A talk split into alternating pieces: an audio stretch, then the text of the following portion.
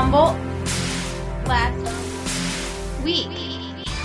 Hey, thank you so much for being here. Humboldt Last Week is a podcast created so you can hear some of the highlights from Humboldt's last week while you do stuff. My name is Miles Cochran. I'm a former local radio personality, music director, and news reporter here. This is available where you get podcasts. If you like it, please let a local know. You can listen and connect at HumboldtLastWeek.com. Check out the Humboldt Last Week Facebook for episode updates and local content. Remember, sometimes you'll encounter explicit content here.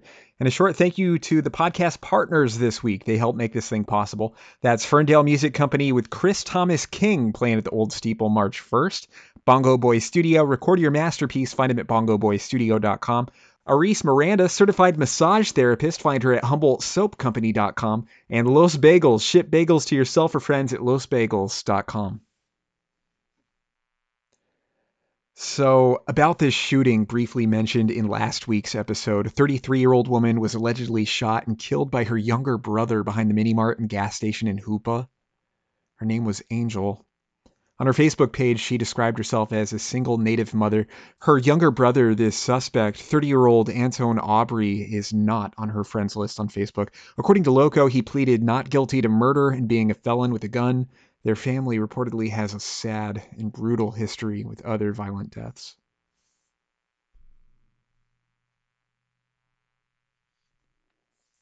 Netflix is shooting something about Humboldt. Kim Kemp chatted with the sheriff's office. They told her, quote, they're doing a ride along, talking with us about a lot of things, missing people, the marijuana industry, and what the sheriff's office is doing specifically in southern Humboldt. Looks like a reader by the name of Anik saw the crew focusing on an abandoned car instead of the stunning scenery nearby. Mm, apparently, sometime next year, we'll be able to see what Netflix thinks about us. Ah, this mystery cabin. Something popped up on the internets again about that now vanished cabin that the Mad River Union reported on a couple years ago in a deep in the woods section of the Arcata Community Forest. Cabin was basically a well constructed mini house that was furnished, really cool. Kind of hard to see unless you were like 12 feet away. And strange, when this person took it down, they seriously left no trace except for a symbol burned into the ground, the International Squatters symbol very modern folklore. A video about that popped up on Reddit last week with the narrator pronouncing Arcata Arcata. And they uh, did not credit the union, punks. Looks like the uh, video was taken down though.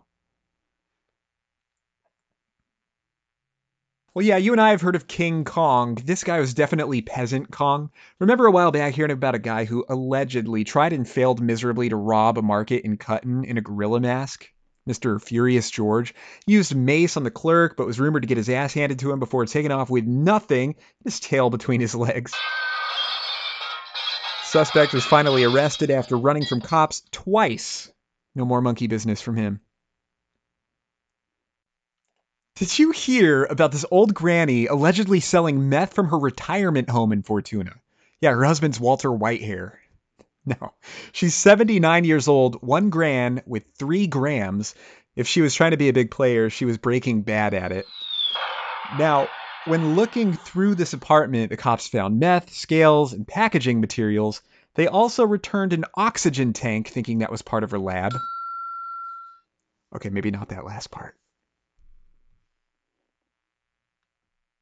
The police in Eureka nabbed a guy for attempted murder stemming from a stabbing. According to Chief Watson on Facebook, the guy also had meth and needles in this photo. Suspect is in anguish. Maybe you saw this. His mouth is wide open, looks like it's about as wide as Fern Canyon. Quote from Chief Watson's post He's one of Eureka's serial crooks, and our community is safer with him behind bars. And speaking of Fern Canyon, you were probably like, why did he say that? Amazing place. Uh, Only in Your State had a nice little post about Fern Canyon, talking about the shortest and sweetest hike in Northern California. They wrote, It's so stunning that it looks like a setting from some sort of fairy tale. Yep, you know it, with those walls of foliage covering those towering canyon walls glad the uh, post had this nice reminder to bring waterproof shoes if you head out there, since it's uh, easier to walk in the water on the canyon floor than it is to kind of try to avoid it or slip like some do. Yeah, Fern Canyon, beautiful oasis. You know how to get there, just a little north of Orick. Take Davison Road for about 10 miles toward the coast. Then you'll see the head of the one mile trail. A huge thank you goes out to a couple podcast partners, Ferndale Music Company and Bongo Boys Studio. With Ferndale Music Company, check out Chris Thomas King playing at the Old Steeple March 1st. These hard times kill you, just dry long slow. Oh, oh. He was chosen by the Coen brothers to be an Oh Brother Where Art Thou with George Clooney, an authentic folk blues artist who sold millions of records and won numerous awards. That's Chris Thomas King at the Old Steeple March 1st. Tickets at ferndalemusiccompany.com. And Bongo Boy Studio local band Kingfoot has, of course, recorded there for years. Just can't tell. Kamakaya, Kamakaya, Ibio, Kamakaya, They unfortunately had to cancel a recent gig at Redwood Curtain because their singer Joe was sick with the flu. So they wanted to apologize to the venue and to those that showed up for that. Feel better, Joe. And yeah, we can look into where his band Kingfoot has been recording at bongoboystudio.com. Pupper police powers. Maybe you saw the cops in Eureka were working to nab a guy who was allegedly ducking them. He had a felony warrant. Dude ran into a green belt, and they were pretty much like, "We're gonna send the German Shepherd out to get you." So yeah, he promptly came on out, and they busted him with heroin. Guy said, "Scooby, don't." Dog goes by the name Behave Toven. Now the pupper's name is Vex. Good job, Vex, in officers. Uh, news here related to these three suspects that remain accused of luring a young man out to Manila last winter, carjacking him, and shooting him to death. Just a refresher one suspect indicated the motive for the killing was the molestation of a little girl, something that was investigated but never legally proven. A suspect also said the intent was a beatdown and not a murder. Remember hearing about how the accused shooter, the father of this little girl, was also accused of having meth in jail? According to Loco, a judge ruled there was not enough evidence for the meth charge. They couldn't prove he had enough usable meth on a slip of paper that tested positive for the stimulant. But yeah, I'll let you know when there's updates on those accused murderers. Possibly some good news here for air travelers. In addition to Humboldt's new flight to Los Angeles starting up this summer, Crescent City is looking to start up an Oakland flight in mid April. That's according to the triplicate. I mean, driving up to Crescent City from here and then flying to the Bay, you're probably only saving about an hour. But Contour Airlines CEO told North Coast News it's safe to say round trip prices will be under a hundred bucks. Meanwhile, at our airport, they're putting up a whole bunch of solar panels. Grants are helping with the funding, and it looks like it'll result in jobs for electricians and techs, as well as save some energy dollars. Really cool. Press release came from HSU and Arcata. Maybe whoever wrote it was wearing solar flannel. You hear about this scuffle at a hotel in Garberville? One of the guys involved called the cops. There were apparently a couple injuries. It was initially reported as a shooting, but that didn't happen. Turns out, as Kim Kemp found out, one of the guys was a wanted sex trafficker from out of town. While being taken into custody, he took off on foot, but shortly after that, the sheriff's office and CHP eventually got him. Wild one.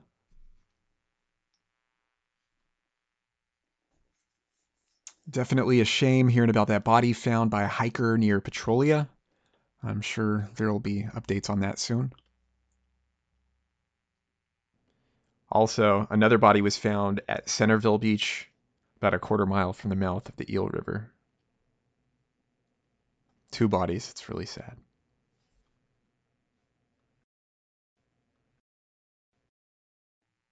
Maybe you saw history was made and then downplayed by the man who did it. Loco posted an article about how HSU's new interim head football coach is the first African American head coach in any sport at the school in 91 years.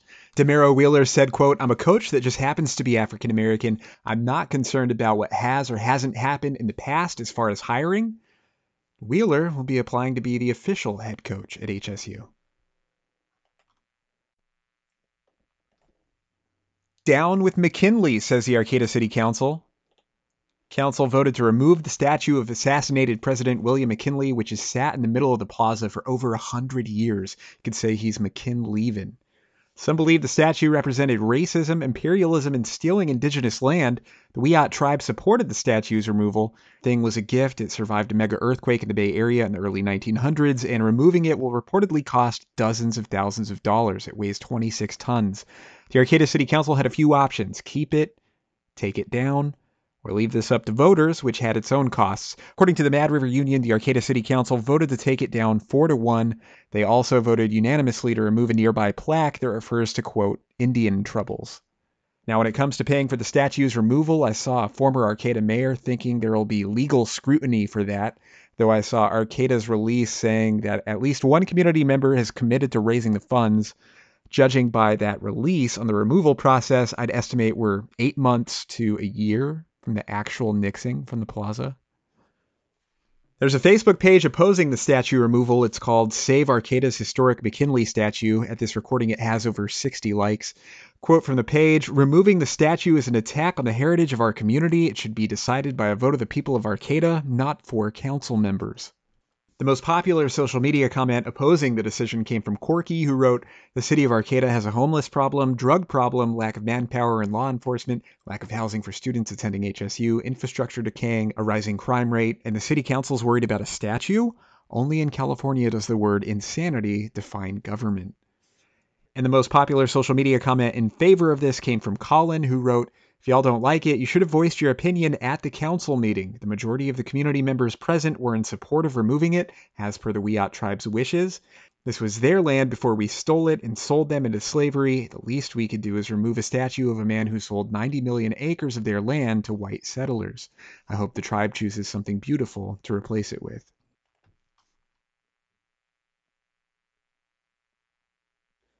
And real quick, another thank you to a couple more podcast partners, Aris Miranda and Los Bagels. Aris Miranda is a certified massage therapist with over two decades of experience. Each session is custom to your needs.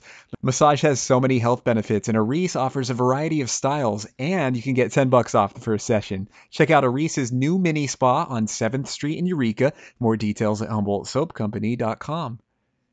And since 1984, Los Bagels has been pleasing the world's taste buds with boiled and baked organic bagels, cucumber, bacon scram, whatever your flavor, they have it for you. Or ship bagels to yourself or friends at losbagels.com. All right, the Europe to Humboldt Cannabis Connection. Award-winning journalists from Europe recently delved into how Eastern Europeans are enticed in large numbers to come work on Humboldt marijuana farms. Kim Kemp shared this article by Balkan Insight. Uh, she was even interviewed for it. Basically, folks over there are hearing sweet tales of riches earned here. Employers providing food and accommodations, trimmers bringing in 500 bucks a day, fields of gold. Seems to be an unavoidable topic in Eastern Europe. There's even enticing videos selling the dream, and you know maybe uh, some people have done this well in the past. You know, others not so much. We all know it's getting harder out there with legalization. And here to chat about this is Balkan Insight's interview subject herself, Kim Kemp. Thank you so much for your time, Kim. All right. Hi, Miles. Hi. So, uh, what did you think of this article? I thought it was really fascinating. I, you know, not every time when I read a marijuana article um, do I find out anything new. It seems like very rare anymore. But when I read that, I felt like I got a whole new perspective on the cannabis business from, you know, like other people looking at us and how it looks to people in Eastern Europe. Yeah, you know, and I think your quotes came across great because it was like translated from and then back to English. I thought your quotes were great.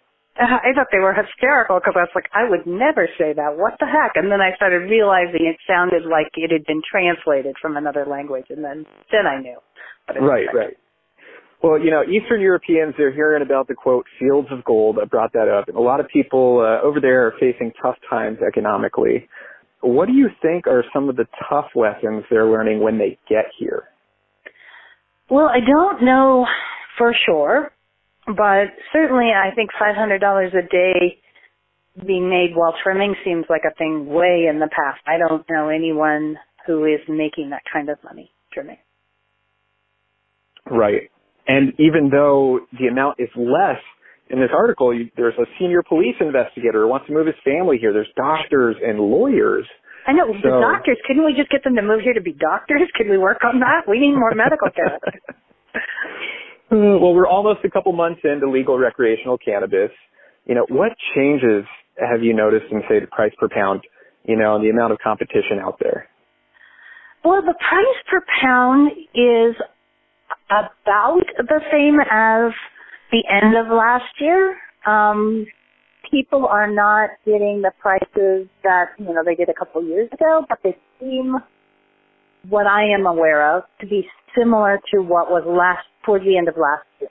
The same prices, the, the um, deps are getting the same price, the indoor is getting the same price, the outdoor is getting the same price, anywhere ranging from 500 outdoors is the one I usually hear most about. The outdoor is getting anywhere from um, 500 to even in some really good cases 1200 a pound.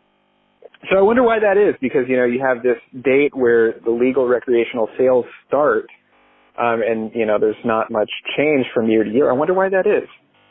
Oh, you mean the prices? Why did the price stay the same? Yeah. Um, actually, there's um, to tell you the truth, I don't know, but some speculation. Okay, so it seems to me that dispensaries that could kind of walk the gray market before, they could say, um, oh, we're, we're doing legal sales, you gotta have a 215 to buy from us, could buy from black market growers without having to go through all the process. Somebody could show up with a um, duffel bag and sell their stuff to the dispensary. Now, because of the new track and trace program, which isn't fully implemented yet, but they're definitely moving that way, um, I'm talking to um, farmer groups, co-ops that are saying, hey, when last year we couldn't get those guys to talk to us, this year they're calling us. Um, so the dispensaries, the, the, the, retail market is reaching out to the uh, white market farmers more mm. than hmm. they have in the past. So the prices, that has helped stabilize the price a little bit. Then uh, there's still a huge market for, um, you know, the black market. It's still taking a lot of marijuana. You know, there's a feeling that things are starting to stabilize a little bit. Before people were just putting in new greenhouse after new greenhouse and more and more cannabis was being grown um, this year I only know of one new greenhouse. That's not to say that there aren't more, but I only know of one more, which is certainly not been the case in the past. So, so, so growth the, so is kind of plateaued. Yeah, that's what I would say. Is growth is, is and, and I know of people who've pulled out of the market too. So yeah, if if, if anything, um, growth may have even dropped back a bit. Well, I'm sure you recently saw you know, a number of mom and pop growers showed up to a Humboldt County Board of Supervisors meeting. They voiced concerns about taxes and fees you're sucking us dry, was what they said. Mm-hmm. Um, what are your thoughts on all that? Yeah, I was at the meeting, and you know, many of those were people that I knew personally. To see people in comment sections, you know, talking about them being big greedy growers, that's not my experience of those people. Many of those people are, you know, volunteer fire people. They're, um, you know, working in their local schools. They're not the sort of people that I would characterize as big greedy people. I I would characterize them as the backbone of the community, the ones that make things work. Um, and, and I know, I mean, many of the people who spoke were people I knew personally, and um, they would be people that I would depend on to have my back, and have depended on to have my back. Like when my son was injured in a, an accident, some of them were some of the people who helped me. Um, and they are not people that I would characterize as big greedy growers. I would instead say those are, if they're saying they're feeling sucked dry, then we as a community need to listen to them because economically, I do not think that much of northern Humboldt, or I should say that the cities of Humboldt recognize how much of the money of Humboldt comes from the growers, the farmers, the cultivators. Right now, they're taxed per square foot of the operation. And you know, I heard uh, Mike Wilson on KINS. He was saying growers kind of want something more based on production. Do you think that would help? Uh, yes, definitely. I mean, what happens if a farmer gets really, really ill and cannot grow that year? If they can't grow that year and they're still being taxed, in some cases, for instance, in the case of a greenhouse, it's taxed at three dollars per square foot. And if they have the, the uh, 10,000 square feet, which is a, a larger one, don't get me wrong, but if they have 10,000 square feet and then they, they're taxed at $3 per square foot, that's $30,000 and they didn't grow. They didn't get any money. And if they can't sell, you know, right now in a market that's, um, people are having trouble, they're, they're actually talking about marijuana like it's weed, like literally weed. Um, you know, if we can't sell it, then we might as well just throw it out. Then if they are, are responsible for a tax on top of that, that's pretty frightening for people. So taking another look at the taxes and then also taking another look at the fees too, because it seems like, you know, if there's any wiggle room with the county, it would be with some of these regulatory fees. Does that seem about right? You know, I'm not an expert on this, but for me, it does seem like that some of the fees seem really expensive. For instance, um, a, a business license for a regular um, person, I can't remember exactly, but like uh, for a redheaded black belt, it seems to me like it's like fifty dollars for my business license. Whereas a cannabis business license is like four hundred and something dollars, four hundred and three, I think, or something like that. That's a big difference.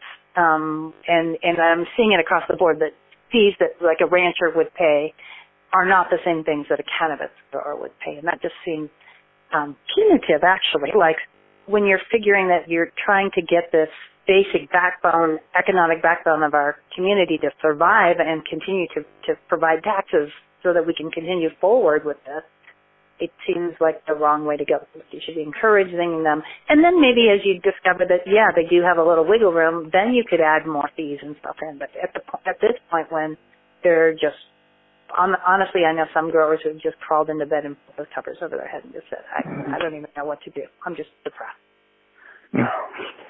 You know, I think when about what 60% of Humboldt voters said yes to legalization, you know, a lot of that 60% they're thinking this could mean less environmental damage, you know, less chemicals killing animals, less water diversions, less cartel activity. You know, and some of them probably just thought, "Fuck it, I want to buy this at the store." But uh regarding that other stuff, you know, do you think that's happening? Um. Phew.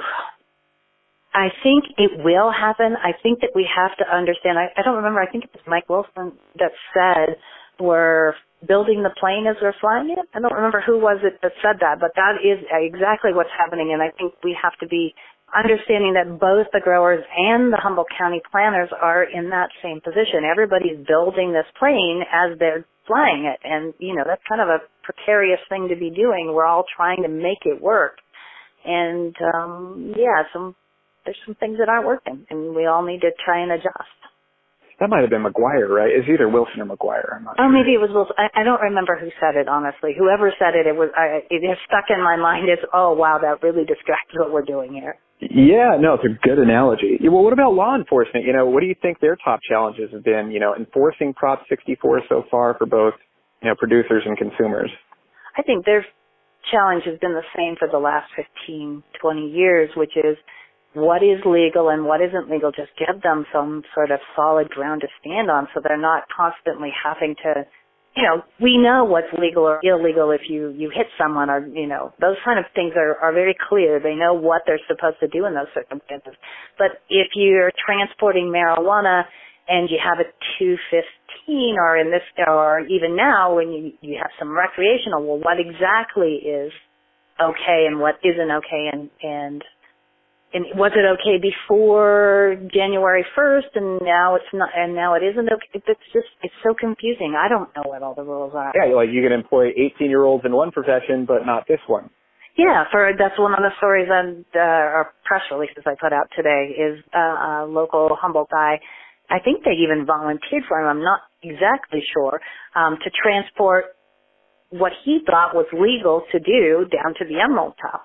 And then the people get stopped and then he has to, you know, he 14 days in jail and community service and big fines for having underage people working in there. And and, and you know they were 19 or 20 years old. I don't remember the exact age but it was you know a frustrating experience for him. And and at the same time you know I think um law enforcement rightfully feels well you know we really want to make sure that this does not edge down into our youth. So we it's an uncomfortable situation where people are trying to figure out the rules.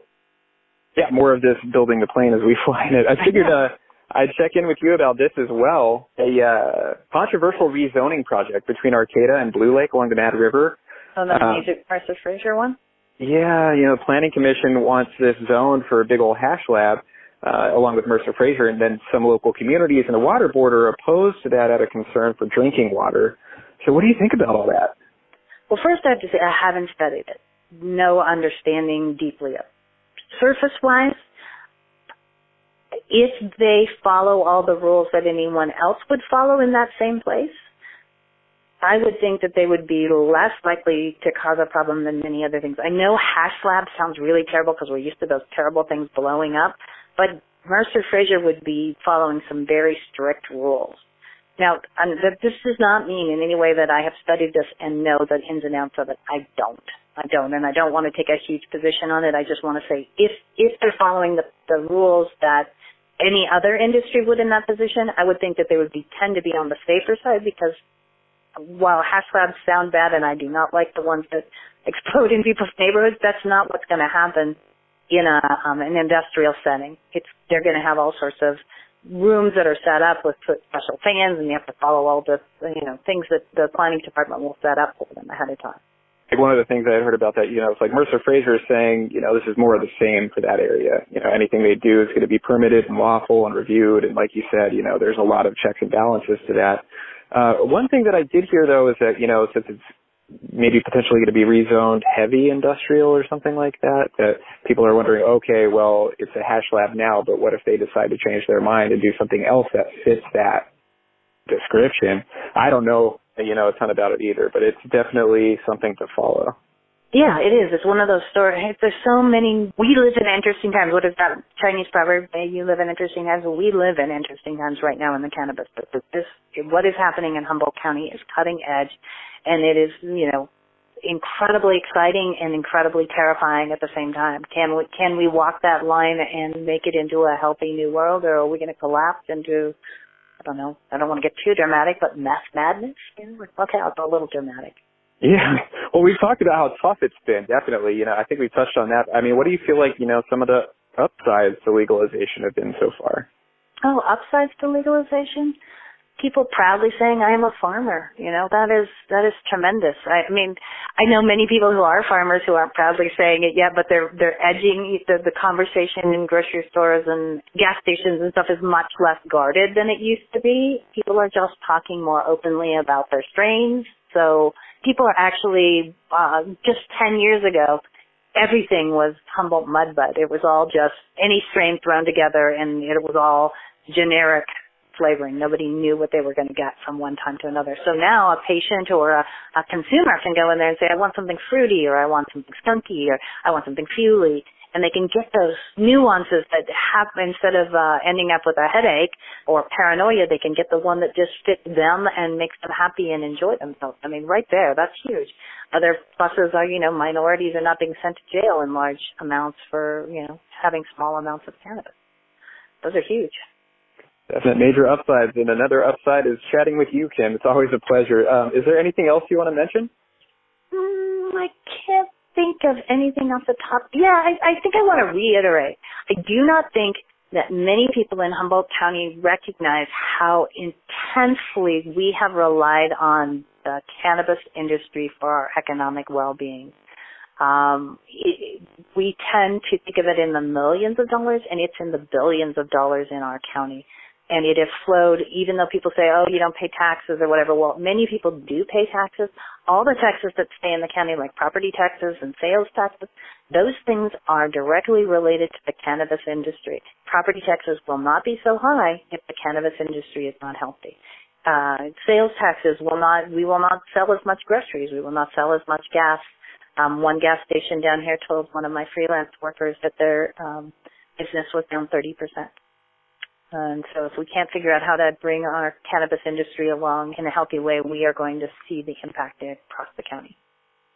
We're going to follow it with you on Redheaded Black Belt. Thanks again, Kim, for your time, your expertise, and for distributing Humboldt last week, by the way. Thanks for being there. I love your stuff. I love yours. I'll talk to you again soon, Kim. All right. Thanks, Miles. Hey, thanks again for listening to Humboldt Last Week. My name is Miles Cochran. I'm a former local radio personality and reporter. You can head over to HumboldtLastWeek.com to listen and connect. Also, you can check out HumboldtLastWeek.com for new music. Right now, there you'll find a fresh new playlist, including Novo Amor and Ed Tullett, Tash Sultana, and Prelo.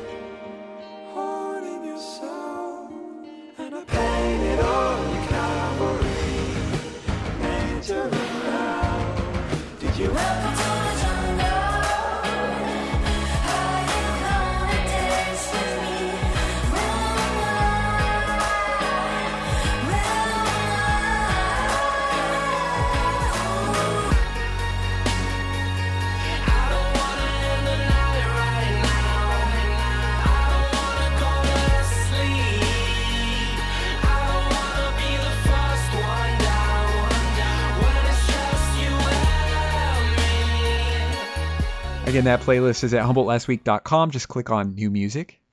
Please do let me know if you have any constructive feedback or positive comments. That makes the podcast better. The big old congratulations goes out to Bo, Monica, and Brittany on winning Humboldt Last Week t shirts on the Humboldt Last Week Facebook page last week. Head on over there for giveaways like that. Did get a question about the logo. The upside down redwood symbolizes looking back on the last week here. Plus, it has the added benefit of looking like a heart because we love Humboldt. Looking forward to talking to you again next week. Have a good one. Humboldt last week.